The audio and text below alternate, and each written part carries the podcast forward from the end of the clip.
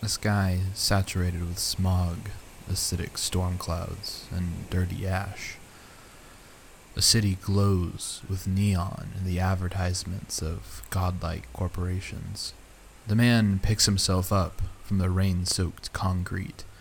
A siren, the hum of neon, laughter from Giovanni's bar airing out stuffy chain smoke and dried booze.